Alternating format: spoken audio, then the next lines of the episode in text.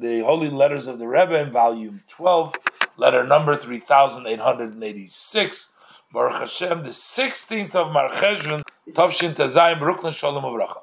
The Rebbe says, It was pleasant to me to receive your letter dated the 7th of Cheshvan, and you write about your good activities of the students of Tomchei Temimim by reciting Chassidus and also in the mitzvah, the timely about the four species. The Rebbe is asked to go out on the street, offer people to bench the lulav and the esrog, the four the four species, and may it be the will that each one of you should see the fulfillment that the Alter Rebbe writes on the pasuk utzedakah teromem goy charity, helping another person raises the nation. That the person's mind and heart become refined thousand times as much so by doing and helping, as explained in Torah in the beginning, and also in Likkutei Torah for the Gimel Parshas from the Rebbe Maharash and the Hago over there.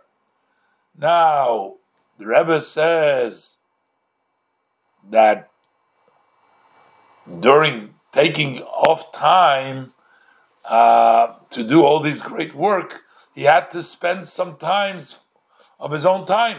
He couldn't learn in those times because he was busy helping other people, doing other people. In the meantime, he missed out the time of his own learning.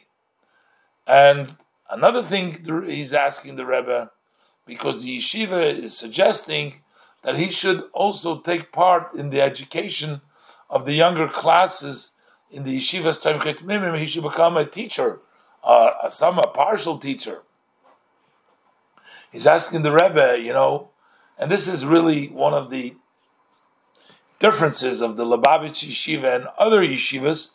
In other yeshivas, they will say, no, you got to fulfillment of yourself, just grow and become a, a gadol, become a big one.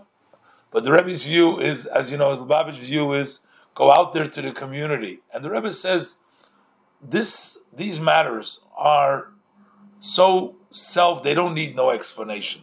No have to go into a, to at length.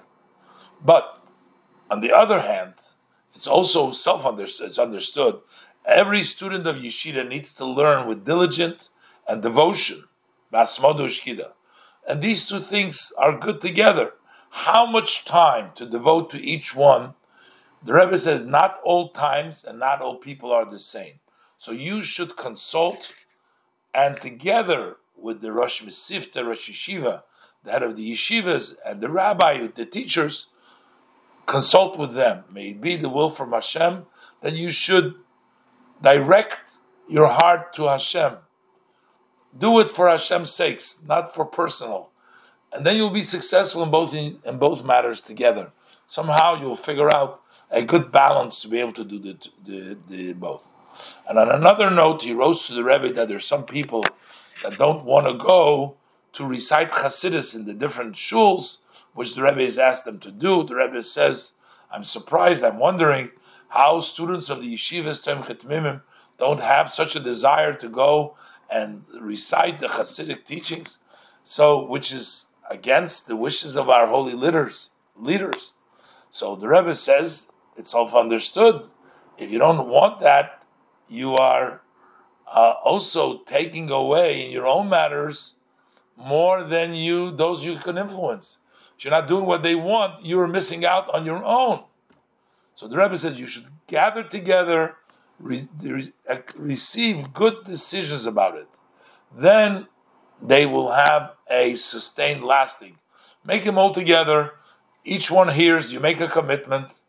As explained also in the Maimer Vecholzu, may the blessed Hashem grant you uh, the privilege to give good news and all the above. And the Rebbe concludes with a blessing.